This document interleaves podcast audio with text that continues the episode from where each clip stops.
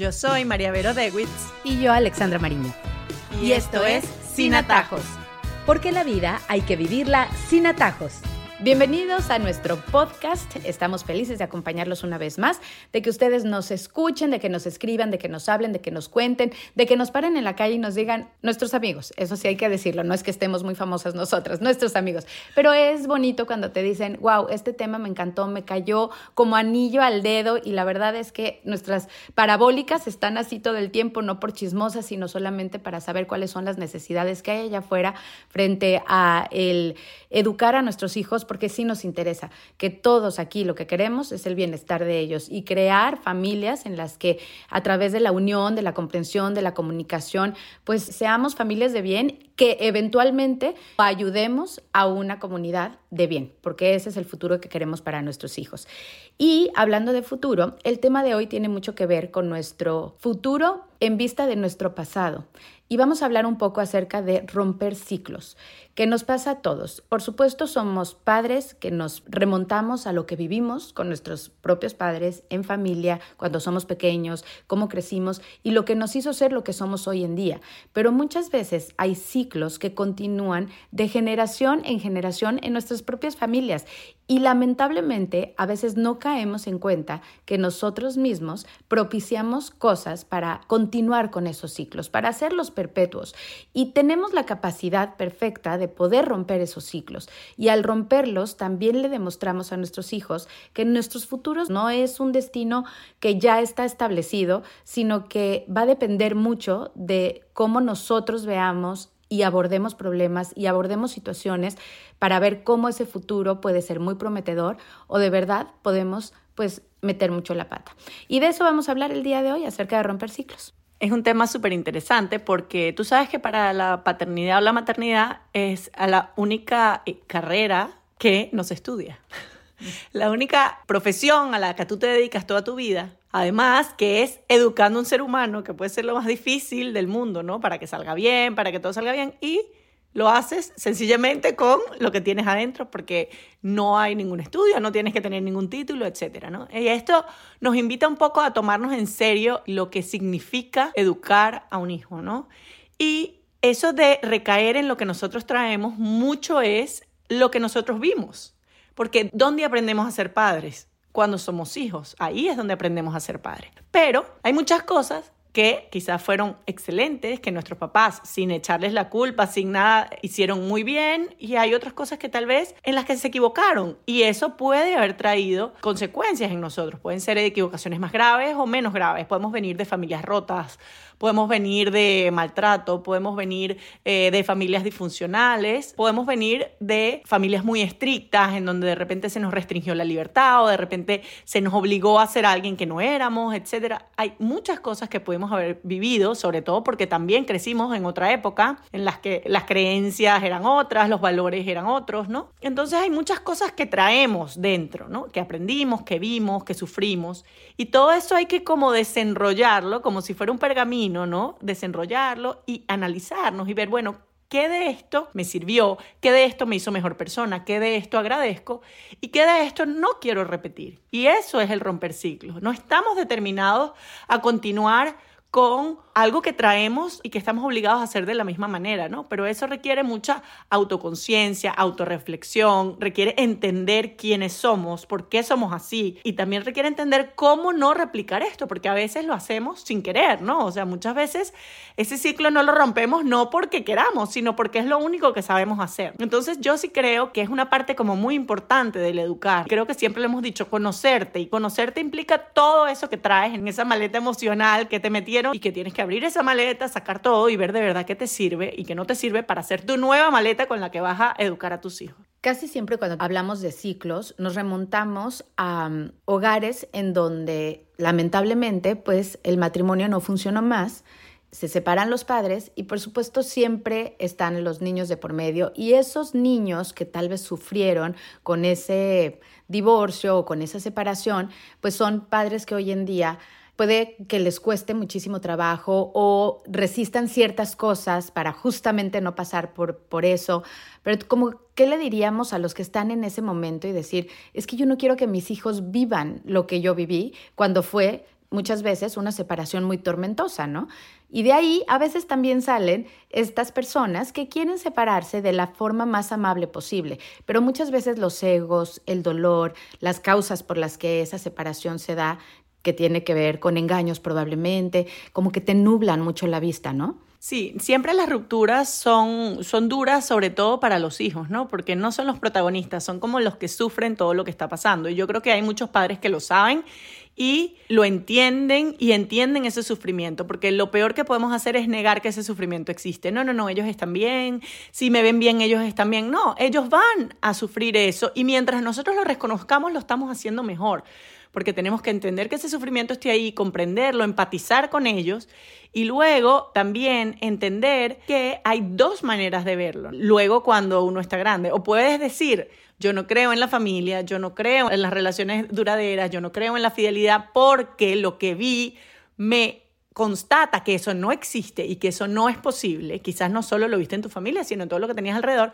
o la otra postura, que es la de yo no quiero eso para mi vida porque yo sufrí tanto que no quiero darle a mis hijos. Entonces me voy a esmerar por conseguir otra opción que sí es la que voy a dar, que es cuando hablamos de romper ciclos. Y siempre he leído que para que eso pase tiene que haber también como una especie de ejemplo, ¿no? O sea, puede ser que tú vengas de una familia rota, pero quizás tú tenías un amigo al que ibas a su casa y se querían, eran felices, se trataban bien, era como una escuela de amor y ellos tenían a dónde apuntar. Decían, bueno, de repente lo que veo en mi casa no es porque hay peleas, porque hay gritos, porque hay disfuncionalidad, pero lo que veo en esta casa sí es lo que quiero. Entonces yo sí creo que es bueno entender que se necesita un modelo, porque el que cree en el amor, el que cree en la familia, el que cree es porque ha visto que ha funcionado. De repente no en su propia casa, pero en otro sitio.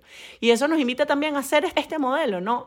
No de familia que está feliz todo el tiempo y de, película y de, de, Disney. No es así, porque las familias pasamos por momentos duros, porque los matrimonios pasamos por momentos duros, nadie es feliz todo el tiempo pero sí de hacer tu mejor esfuerzo por darle importancia a, estar juntos, por tratar de superar los problemas y eso yo creo que todos tenemos la oportunidad y tenemos el deber también de hacerlo cuando decidimos formar una familia. En alguna ocasión tuve una conversación con algunas amigas en las que hablaban acerca del amor romántico de ese amor que ves en televisión, en las series, en los libros, y al que tienen derecho nuestros hijos de creer en ese amor romántico. Y mm, yo creo que cuando has pasado por muchas cosas, como adulto tal vez, pues te puedes dar por vencido y tal vez pensar que no existe y que no es así y que no pasa, pero creo que no tenemos el derecho de robarles esa inocencia al primer amor que todos tuvimos, ¿no? Ese eh, amor eh, de novios, del primer novio, que sí es romántico, que, y más para las mujeres, pero yo creo que también para los hombres. O sea, ¿tú qué opinas de esto? Yo creo que hay que entender las etapas del amor. Yo creo que ese amor es muy lindo, es necesario, hay que vivirlo pero es inmaduro pensar que este es el tipo de amor que se va a mantener toda la vida. No es así, porque el amor no es solo un sentimiento, el amor es mucho más y creo que ya hemos hablado bastante del amor aquí en el podcast. Entonces, también yo creo que hay mucha inmadurez pensando que es que el, amor son las mariposas en el estómago todo el tiempo. Y entonces, claro, cuando las mariposas se van, porque ojo, las mariposas en el estómago es una reacción biológica que está allí para que se dé el enamoramiento para continuar la especie, pero no solo somos cuerpo, ¿no? Somos mucho más. Entonces, esas mariposas en el estómago no tienen que tener que ver con la promesa que yo hago de quererte, que es, esa sí implica toda mi voluntad, todo mi esfuerzo, levantarme en la mañana y decir, ¿cómo voy a hacer hoy para enamorarme más de ti, para que te enamores más de mí? Entonces, yo creo que eso también hay que enseñarlo, porque nuestros hijos también tienen muchísima influencia, y creo que aquí nos estamos metiendo con otro tema, pero me encanta, muchísima influencia de películas, libros, etcétera, de, eh, de ese amor que te arrebata y es el único que existe y el único que vale la pena y tienes derecho a buscarlo y cuando ya no lo sientas, buscando. Y hay mucha inmadurez en ese sentido, ¿no? Porque entonces cada vez vemos menos parejas que se esfuerzan por mantenerse juntas. Se admira menos esa pareja que pasa el tiempo y que sabemos que supera los obstáculos, sino lo que se admira son estos amores pasionales que son capaces de dejarlo todo, incluso dejar hijos, dejar familia, dejar todo, ¿no? Porque yo me lo merezco, ¿no? Entonces, Mientras el amor romántico es bellísimo, el amor romántico tiene también sus etapas y tiene también su proceso, ¿no? Y quedarnos creo que nada más en el primero es como una inmadurez, hay que dejar vivirlo, pero también aprender a pasar las siguientes etapas que son igual de bonitas si uno las aprende a vivir bien. Volviendo al tema de romper ciclos, que es lo que nos compete el día de hoy, creo que hay momentos en nuestras vidas que se llaman en inglés le dicen milestones, que son como momentos muy importantes, determinantes en nuestra vida y creo que son en esos los que nos tenemos que fijar para saber por qué estoy tomando ciertas decisiones y si efectivamente esas decisiones tienen que ver con un futuro mejor o con algo que ya vengo arrastrando desde mi infancia, desde ese mm, hogar que tal vez estuvo disfuncional, como decíamos. Me parece que esos son los momentos claves en donde sí tenemos que parar y recapacitar por qué estoy haciendo eh, esto, por qué estoy tomando esta decisión, por qué siempre tiendo a ir con este tipo de gente o a enamorarme de este tipo de persona a veces mucho miedo a equivocarnos, ¿no? Y entonces tendemos como a paralizarnos, porque te llega el momento de tienes que tomar la decisión y dices, bueno, ¿y si me equivoco? Entonces, primero creo que tenemos que entender cuáles son las decisiones que implican permanencia y cuáles no. O sea, el tener un hijo es para toda la vida. O sea, no te puedes arrepentir de eso. Entonces, esa es una decisión que necesariamente te va a implicar toda la vida. Pero hay decisiones que se pueden echar para atrás. Mira, ¿qué carrera estudié? No me gustó me cambio, no pasa nada, ¿no? Entonces, el entender la magnitud de las decisiones que tomo y el también entender que hay cosas que me puedo perdonar, equivocarme y no pasa nada y levantarme, creo que eso también es la madurez, ¿no? Entender qué tipo de errores de verdad van a tener una consecuencia en mi vida y en la vida de los demás y qué tipo de errores sencillamente me hacen perder un poquito más de tiempo. Pero perder un poquito más de tiempo para qué? Para nada, para una carrera que nos inventamos que a dónde va, que no sabemos a dónde llega, ¿no? Entonces, también como que generamos demasiado estrés y angustia en nuestros jóvenes sobre su parte profesional, que tienen que hacer esto a esta edad y tienen que tener esto a esta edad y tienen que tener este trabajo a esta edad. Y no necesariamente es así. Eso es unos milestones inventados, o sea, que, que no necesariamente es así y que tenemos que darnos chance para buscar de verdad lo que nos gusta, lo que nos va a hacer felices, pero sí entender que hay decisiones que yo tomo en momentos de mi vida que no tienen revés, que yo no voy a poder echar para atrás. Y esas son en las que me tengo que parar. Eh, me tocaba hablar este fin de semana con 19 niñas de adolescentes, ¿no? Y hablándoles un poco del tema, sobre todo del sexo, les decía, es que es una decisión importante, que no se puede tomar a la ligera como las están invitando ustedes a tomarla a la ligera. Es algo que hay que de verdad internalizar y no tiene vuelta atrás. O sea, no tiene vuelta atrás. Del día que ustedes ya tomaron esa decisión ya no pueden volver. Entonces, hay cosas en las que si volvemos no pasa nada y hay cosas que sí pasa y esas son las que tenemos que tener la madurez y nosotros como papás también tenemos que tener la inteligencia de enseñarle a nuestros hijos. Hay muchas cosas que luego no tienen vuelta atrás y hay muchas cosas que no pasa nada y nos levantamos y seguimos. Hablando acerca de lo que le queremos enseñar a nuestros hijos para justamente romper esos ciclos, veo que muchas veces sucede al escoger una carrera, que eres un adulto, que tuviste mucha presión de tu familia y pasa en muchísimas familias, pero ¿cómo? Si todos somos médicos, si todos somos militares, si todos somos abogados y luego terminas tú cayendo en absolutamente lo mismo que prometiste que no, cuando además ya estudiaron esa carrera y bueno, pero creo que eso sucede mucho, ¿no? Sí, yo creo que e-, ese tema es, muy cómico porque hacemos todo lo contrario de lo que decimos. O sea, decimos que nosotros somos padres modernos, que lo que importa es que nuestros hijos em, sean felices y descubran lo que les es propio, pero después oyes a los papás hablando sobre la universidad que van a ir los hijos y es completamente lo contrario. O sea, al hijo se le ocurre decirle que va a ser chef y creo que se lanza por el balcón. Entonces dice, bueno, pero tu discurso no es que tú eres un padre moderno, que lo que importa es que tu hijo sea feliz en lo que le gusta, que tal, pero al final sí tienen su meta en la cabeza de lo que quieren que el hijo haga. Tal vez no es tan restrictivo como antes que tenían que ser abogados, pero sí tiene que ir a cierta universidad de cierto prestigio, tiene que sacar ciertas notas, tiene que tener cierta vida, porque esa es la que creemos que va a tener éxito. Y yo creo que sí hay que hacer un parado, incluso romper el discurso, o sea, yo les invito cuando hablen de universidades, la gente entra como en una ola de angustia, slash competencia, slash eh, mi hijo es mejor, slash yo sé más, y empieza todo el mundo como a estresarse en comunidad. Y yo los invito en verdad a romper eso, en esa misma conversación, a hacer un parado y decir, es que mira, la verdad, al final esto es decisión de mi hijo. Mi hijo va a ser feliz y va a ser bueno independientemente de a qué universidad vaya. O sea, hay que como también terapia de shock, porque de verdad los papás empiezan como a como a seguir una, no sé, una ola que, no se puede parar. Mira, gastando dineral, bueno, lo vimos ahora con la gente que hizo el engaño para las universidades. ¿Qué logras con eso? Sí, decir que tu hijo fue a tal sitio. De repente no es el sitio para él y de repente no, no corresponde ahí, no va a ser feliz ahí, ¿no? Entonces, bueno, esa idea que tú tienes en la cabeza rompe ese ciclo, rompe ese ciclo, porque el éxito no es eso. Entonces, qué bueno, si tienes un hijo muy inteligente, que él quiere quererlo y que él quiere lograrlo, invítalo a que lo logre, pero no te metas tú a tratar de competir con otros papás por lograr algo que al final eh, no es tu vida, ya tu, ya tu vida fue y ya tienes tu vida profesional y ya trabajas en lo tuyo y no, no te obsesiones por ese éxito de tus hijos, digo yo, mi consejo humilde. Y es parte de un ciclo de lo que estamos hablando, porque son los ciclos de vida a través de los cuales vamos a pasar con nuestros hijos.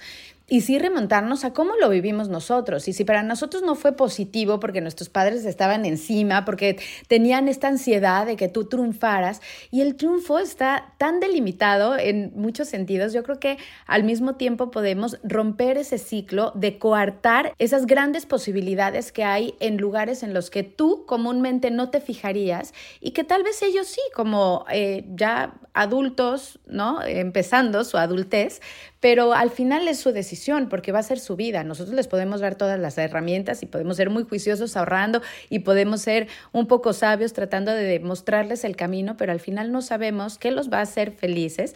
Y yo creo que la preocupación básica frente a ese tema es que la vida es costosa, que la vida es difícil en ese sentido.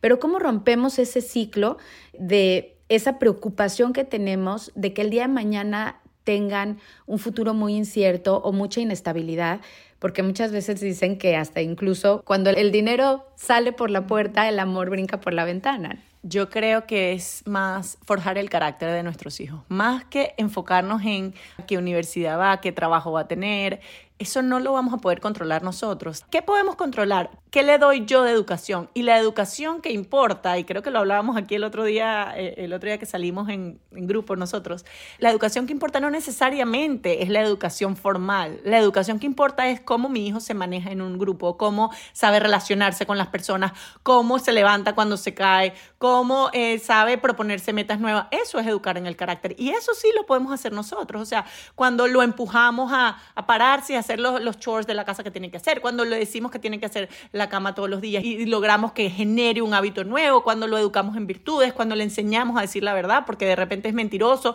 y, le hacemos que viva las consecuencias, cuando lo enseñamos a manejar su tiempo, cuando le manejamos el uso del teléfono y le enseñamos que eso le quita tiempo de lo importante, cuando lo exponemos a diferentes oportunidades en la vida para que él se valga por sí solo. Esas son las cosas que forjan el carácter y esas son las cosas que van a permitir que pueda determinar él o ella cuál va a ser su camino de vida y dónde va a ser exitoso. Entonces, me preocuparía más por forjar el carácter de mi hijo que por a qué universidad va a ir. Opinión súper personal y discutible, ojo, que lo podría discutir aquí y ustedes pueden tener otra manera de verlo, pero creo que el mundo está cambiando, ¿no? Y creo que ya incluso, mira, hay muchísima gente exitosa que ni siquiera va a la universidad, porque la información está allí, está en la red, está en la web, está en todos lados y hay muchas maneras de llegar al éxito. ¿Qué importa lo que está dentro de ti? ¿Cómo tú te mueves hacia eso?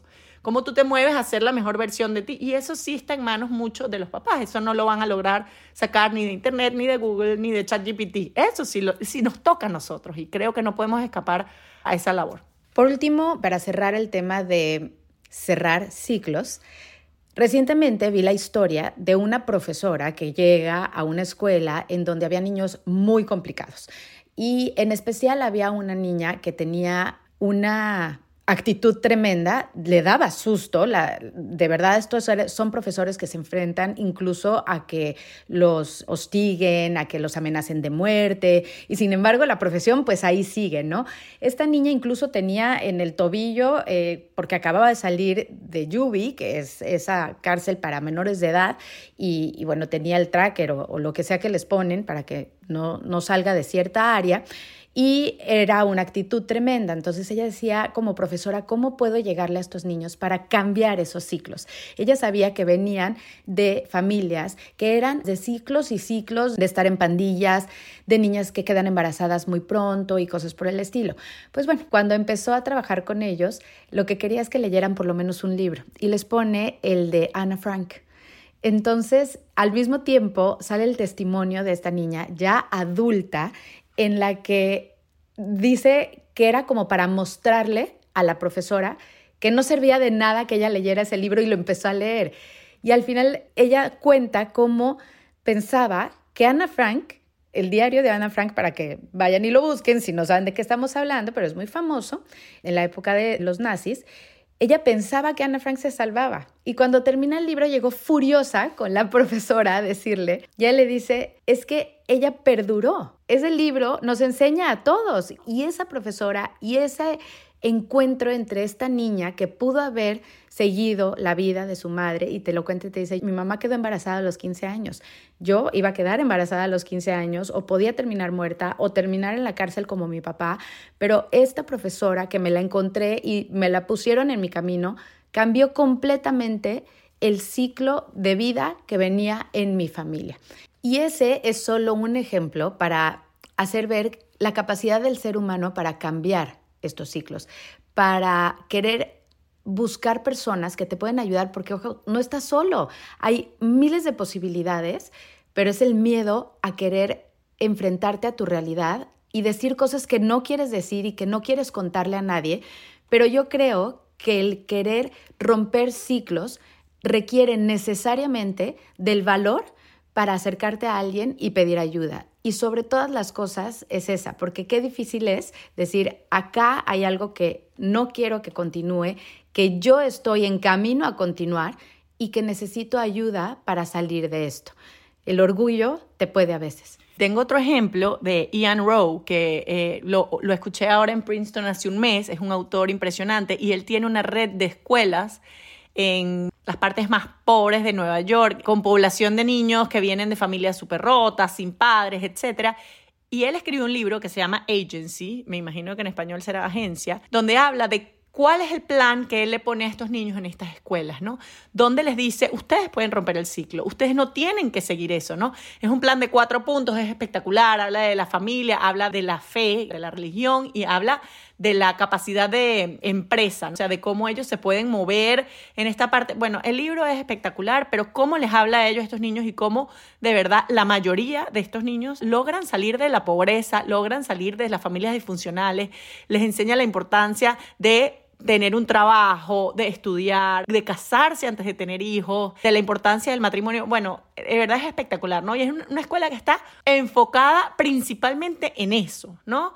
Claro, enseñan matemáticas, historia, lenguaje, pero al final se preocupan por la personalidad, el carácter de estos niños y que de verdad logran romper ese ciclo. Yo les recomiendo el libro, se los vamos a poner ahí en el link, pero es, es espectacular y escucharlo hablar a él. Incluso pueden buscar videos en YouTube, se llama Ian Rowe cómo él habla de cómo romper este ciclo. Él habla del ciclo del victimismo, ¿no? De nosotros los pobres no podemos avanzar. Y como él les dice, ustedes son los protagonistas de su propia historia. Ustedes tienen esta agency, que, eh, agencia, esta voluntad de salir de ahí está dentro de ustedes. No es el mundo el que los, los está determinando, son ustedes mismos. Y me parece espectacular también ese ejemplo para el tema de romper ciclos. Y así llegamos a nuestras conclusiones. Iniciamos hablando de cómo el educar un ser humano es de las cosas más difíciles a las que nos podemos enfrentar y aprendemos a ser padres cuando somos hijos y tanto para bien como para mal, nuestros pasados determinan nuestros futuros, por lo que sí debemos detenernos a pensar en esa niñez o juventud y qué queremos abandonar, soltar, limpiar nuestra maleta emocional para no repetir ciclos dañinos con nuestros hijos. Hablamos acerca de las rupturas, cómo éstas impactan a los niños y al querer romper ciclos de matrimonios o familias disfuncionales, requerimos siempre de un buen modelo a seguir o enfocarnos en esas familias que si no fueron las nuestras, sí fueron un buen ejemplo para nosotros, lo cual nos ayuda hoy en día a preservar nuestros matrimonios y esforzarnos por ser probablemente esos ejemplos a seguir para niños que más adelante serán padres.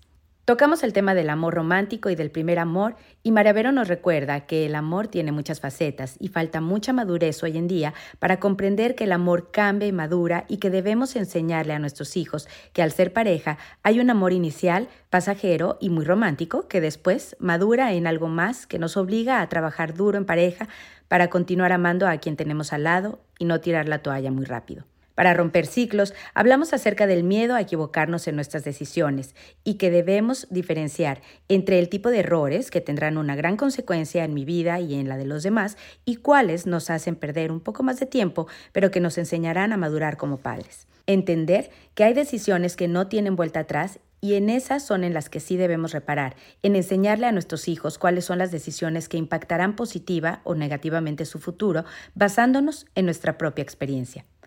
Hablamos de cómo en nuestra época aún estamos atrapados en planear el futuro de nuestros hijos, por lo que los invitamos a romper el discurso al hablar de universidades y del futuro de nuestros jóvenes, al detener las competencias entre padres que empujan a sus hijos a obtener logros o éxitos que quisiéramos nosotros tener, pero que probablemente no sea lo que nuestros hijos desean.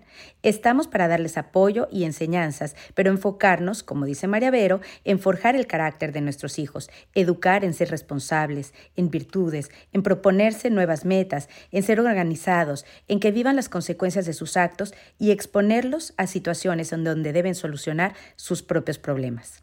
Por último, hablamos sobre algunos casos reales en donde el apoyo de personas comprometidas en ayudar a romper los ciclos de jóvenes en comunidades completas, como es el caso del libro de Ian Bow, quien demuestra cómo está en nosotros y en nuestras propias decisiones romper con el victimismo y tener el deseo real de romper con los ciclos negativos. Los invitamos a que nos sigan en nuestra página de Instagram, sinatajos.podcast, y también a que nos escriban a sinatajospodcast.gmail.com si tienen alguna pregunta, duda, comentario, crítica. Y por supuesto que nos sigan en su plataforma de podcast favorito. Yo soy María Vero Dewitz. Y yo, Alexandra Marín. Y, esto es Sin Atajos.